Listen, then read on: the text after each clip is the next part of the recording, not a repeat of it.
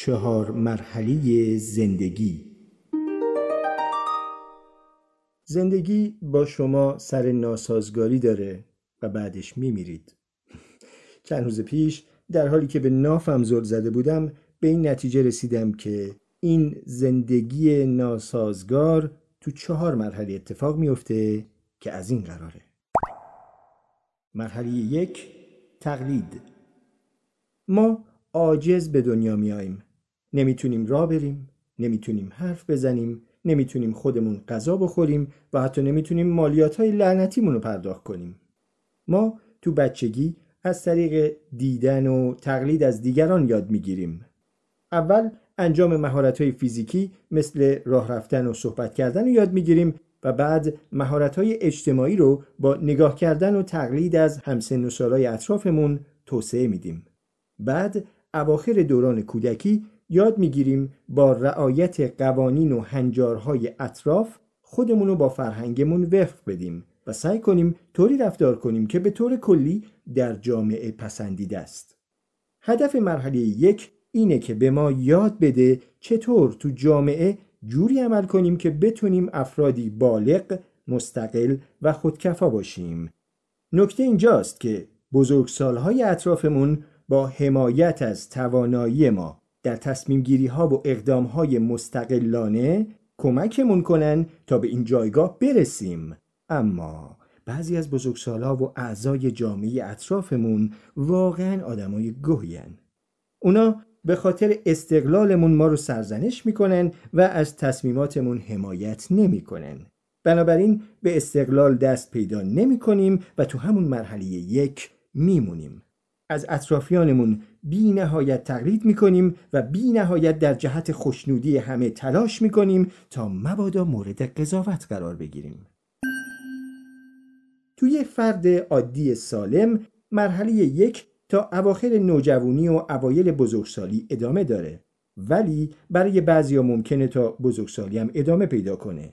یه عده کمی یه روز تو 45 سالگی بیدار میشن و متوجه میشن که هرگز واقعا برای خودشون زندگی نکردن و به این فکر می‌کنن که پس این همه سال کدوم گوری رفت؟ پس گفتیم این مرحله یکه.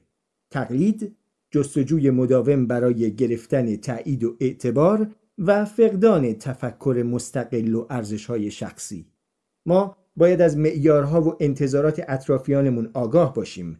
اما علاوه بر اون باید به اندازه قوی بشیم که در صورت نیاز برخلاف اون معیارها و انتظارات عمل کنیم. باید توانایی اقدام کردن روی پای خودمون و برای خودمون رو توسعه بدیم. مرحله دو خودیابی دیدیم که تو مرحله یک یاد می‌گیریم که خودمون رو با مردم و فرهنگ اطرافمون مطابقت بدیم. حالا مرحله دو در مورد یادگیری چیزیه که ما رو از مردم و فرهنگ اطرافمون متمایز می‌کنه. تو مرحله دو ما باید شروع به تصمیم گیری برای خودمون بکنیم تا خودمون رو مورد آزمایش قرار بدیم و بفهمیم که چه چیزی منحصر به فردمون می‌کنه. مرحله دو شامل آزمون و خطاها و آزمایش های زیادیه.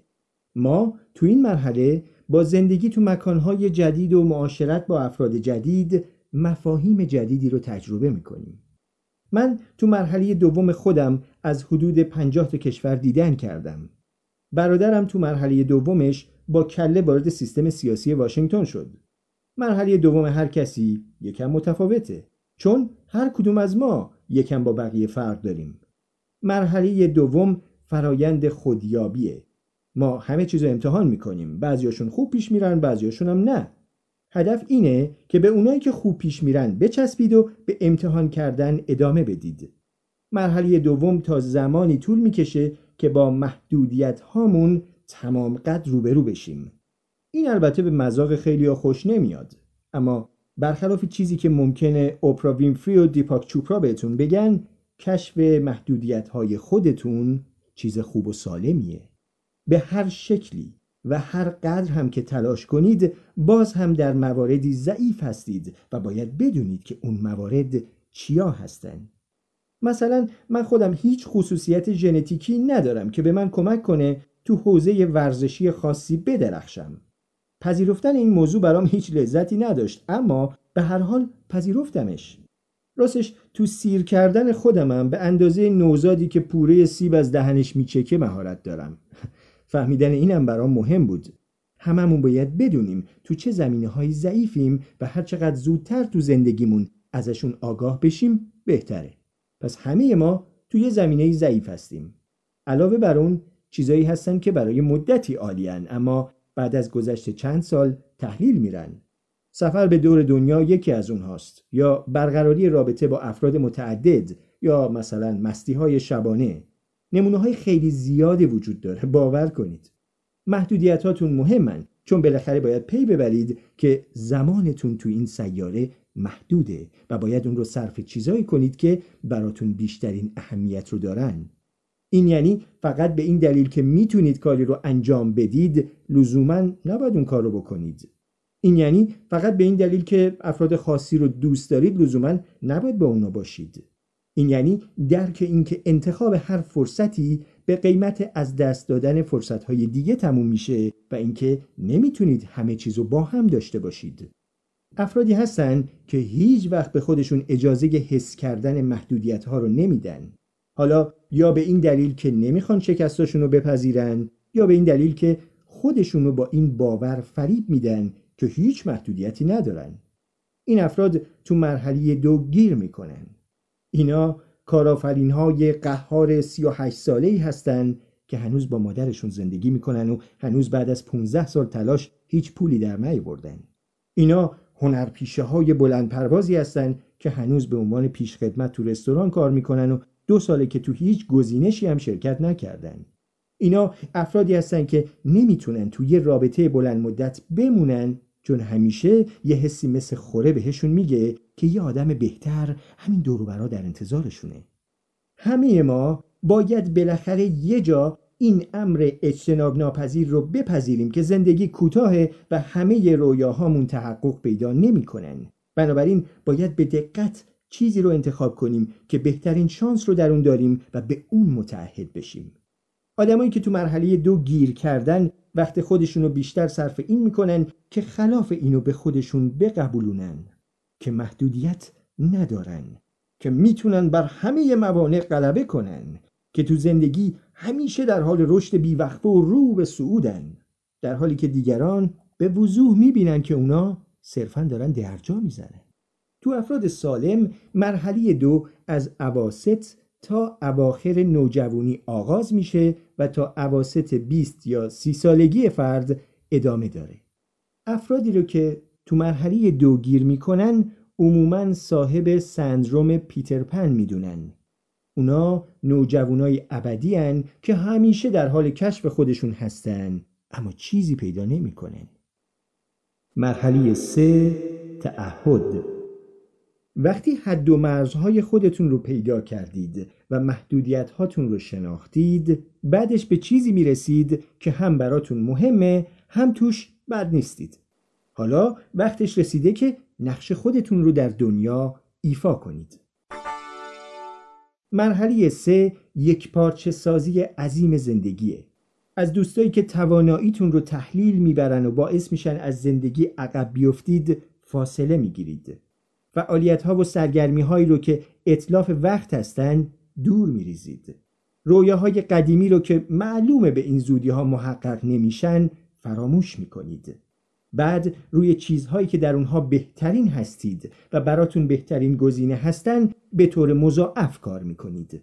روی روابطی که در زندگی بیشترین اهمیت رو براتون دارن دو برابر متمرکز میشید و فقط روی یک مأموریت تو زندگیتون تمرکز ویژه می‌کنید. حالا چه اون مأموریت کار کردن روی بحران انرژی جهان باشه چه تبدیل شدن به یه هنرمند دیجیتال یا متخصص مغز یا داشتن مشتی بچه دماغوی تخس هر چی که باشه مرحله سه زمانیه که کارو تموم می‌کنید. مرحله سه در مورد به حد اکثر رسوندن پتانسیل خودتون تو این زندگیه. در مورد ساختن میراستونه وقتی از این دنیا برید از خودتون چی به جا می‌ذارید؟ مردم چجوری از شما یاد خواهند کرد؟ مرحله سه یعنی رفتن از دنیایی که بعد از شما یکم متفاوت تر شده. مرحله سه زمانی تموم میشه که ترکیبی از این دو چیز اتفاق بیفته. اولا حس کنید دیگه کاری برای انجام دادن ندارید و ثانیا پیر و خسته بشید و بفهمید که بیشتر ترجیح می‌دید مارتینیتون رو بنوشید و تمام روز جدول حل کنید. تو افراد عادی مرحله سه معمولا از حدود سی سالگی شروع میشه تا زمانی که فرد به سن بازنشستگی برسه. افراد غالبا به این دلیل تو مرحله سه میمونن که نمی‌دونن چطور از جاه طلبی و تمایل دائمی خودشون به سمت بیشتر دست بردارن. این ناتوانی در رها کردن قدرت و نفوذ برخلاف تأثیرات آرامبخش طبیعی زمانه و اونا اغلب تا دهه های هفتاد و هشتاد سالگی تو جنبش و تشنگی بیشتر باقی میمونن. مرحله چهار میراس افراد زمانی به مرحله چهار می‌رسن که تقریبا نیم قرن عمر خودشون رو صرف اندوختن چیزی کرده باشن که اون رو معنادار و با اهمیت می‌دونستن. اونا کارهای بزرگی انجام دادن. سخت کار کردن. هر چیزی رو که می‌خواستن به دست آوردن. شاید یه خانواده یا یه مؤسسه خیریه یا یکی دو تا انقلاب سیاسی یا فرهنگی.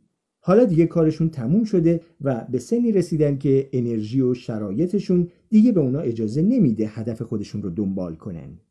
هدف مرحله چهار قبل از اینکه تولید میراث باشه اطمینان حاصل کردن از اینه که این میراث بعد از مرگ شخص هم باقی میمونه. روشش ممکنه چیزی به سادگی حمایت و مشاوری بچه ها که حالا دیگه بزرگ شدن باشه یا محول کردن پروژه ها و کارها به شاگردا و کارآموزا. همچنین ممکنه به معنی فعالتر شدن تو سیاست باشه تا ارزش های خودشون رو تو جامعه ای حفظ کنن که دیگه براشون آشنا نیست. مرحله چهارم از لحاظ روانشناسی مهمه چون باعث میشه بهتر بشه با واقعیت رشد بیوقفه زوال پذیری انسان کنار اومد. ما به عنوان انسان شدیدا نیاز داریم که حس کنیم زندگیمون معنا داره.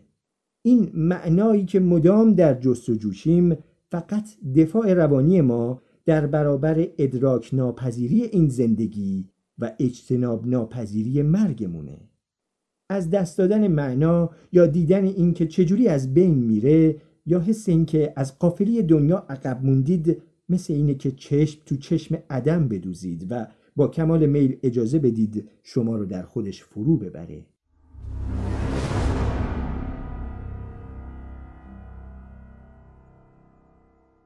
رسیدن به هر کدوم از مراحل بعدی زندگی امکان کنترل بیشتر شادکامی و رفاهمون رو فراهم می‌کنه. تو مرحله یک آدم برای شاد بودن کاملا وابسته به اعمال و تایید دیگرانه. این یه راهبرد وحشتناکه چون دیگران غیر قابل پیش بینی و غیر قابل اعتمادن. تو مرحله دو آدم به خودش وابسته میشه اما هنوزم برای شاد بودن به موفقیت های خارجی وابسته است مثل پول، تعریف و تمجید، پیروزی، تسخیر. که البته اینا رو بیشتر از سایر مردم میشه کنترل کرد اما تو اکثر موارد تو بلند مدت غیر قابل پیش بینی هن. مرحله سه متکی بر معدودی از روابط و تلاش که خودشون رو در طول مرحله دوم انعطاف پذیر و ارزشمند نشون دادن اینا خب قابل اعتماد ترن و در نهایت در مرحله چهار ما باید تا حد امکان به دستاوردهای قبلی خودمون سفت و سخت بچسبیم. تو هر مرحله که جلو میریم شادکامی بیشتر مبتنی بر ارزشهای درونی و قابل کنترل و کمتر مبتنی بر اثرات جانبی جهان متغیر بیرون. کشمکش درون مرحله ای اینو یادمون باشه که مراحل بعدی جایگزین مراحل قبلی نمیشن بلکه از اونها فراتر میرن. افراد مرحله دو هنوزم به تایید اجتماعی اهمیت میدن. با این تفاوت که به چیزی فراتر از تایید اجتماعی هم اهمیت میدن.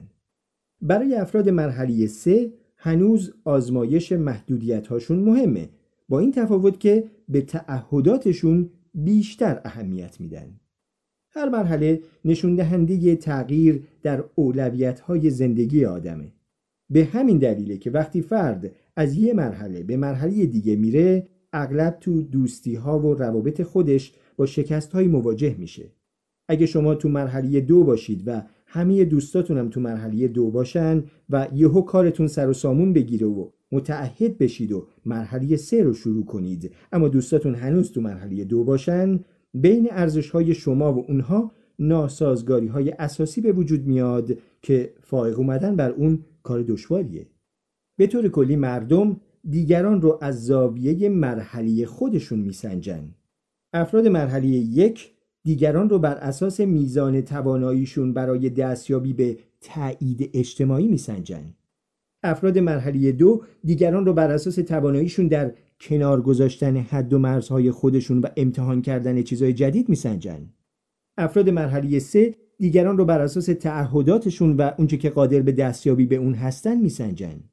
افراد مرحله چهار دیگران رو بر اساس چیزی که براش داوطلب شدن و برای زندگی انتخاب کردن میسنجن علت درماندگی حالا علت درماندگی یعنی باقی موندن تو هر کدوم از این مراحل چیه؟ به نظر من یک کلام حس بیکفایتی شخصی یعنی چی؟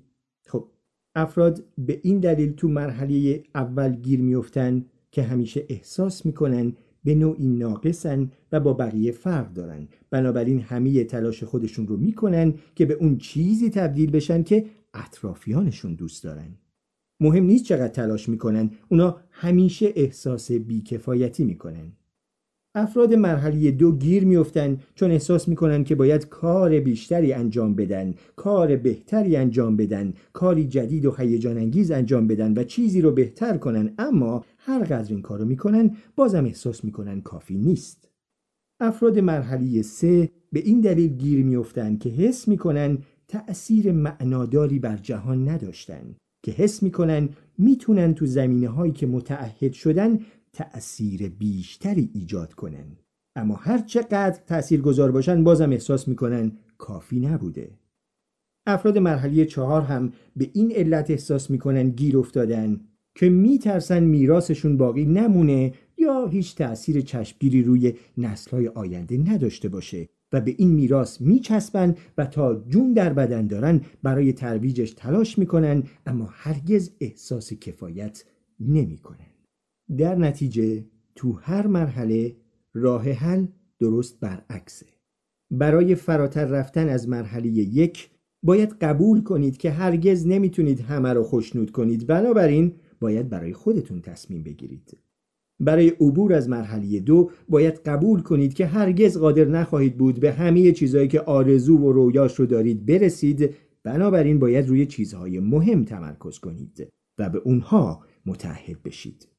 برای عبور از مرحله سه باید درک کنید که زمان و انرژیتون محدوده. پس باید توجه خودتون رو به کمک به دیگران برای از سرگیری پروژه هاتون معطوف کنید. برای گذر از مرحله چهار باید درک کنید که تغییر اجتناب ناپذیره و اینکه نفوذ یک فرد صرف نظر از بزرگی و قدرت و معنا در نهایت رو به فناست. باد ما را با خود خواهد برد زندگی اما ادامه خواهد داشت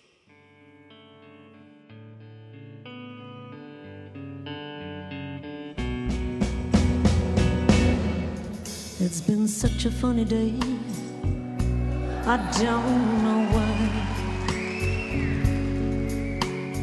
Walking on an endless lane, life passing me by. Tomorrow is calling, but I'm dragging my feet. The skies are indecently clear, but I can't stand the heat. sleepwalking in a haze, stumbling like a child. Dragons I used to chase tease me from inside. The future's uncertain, just like yesterday. Memories of heaven can't be taken away.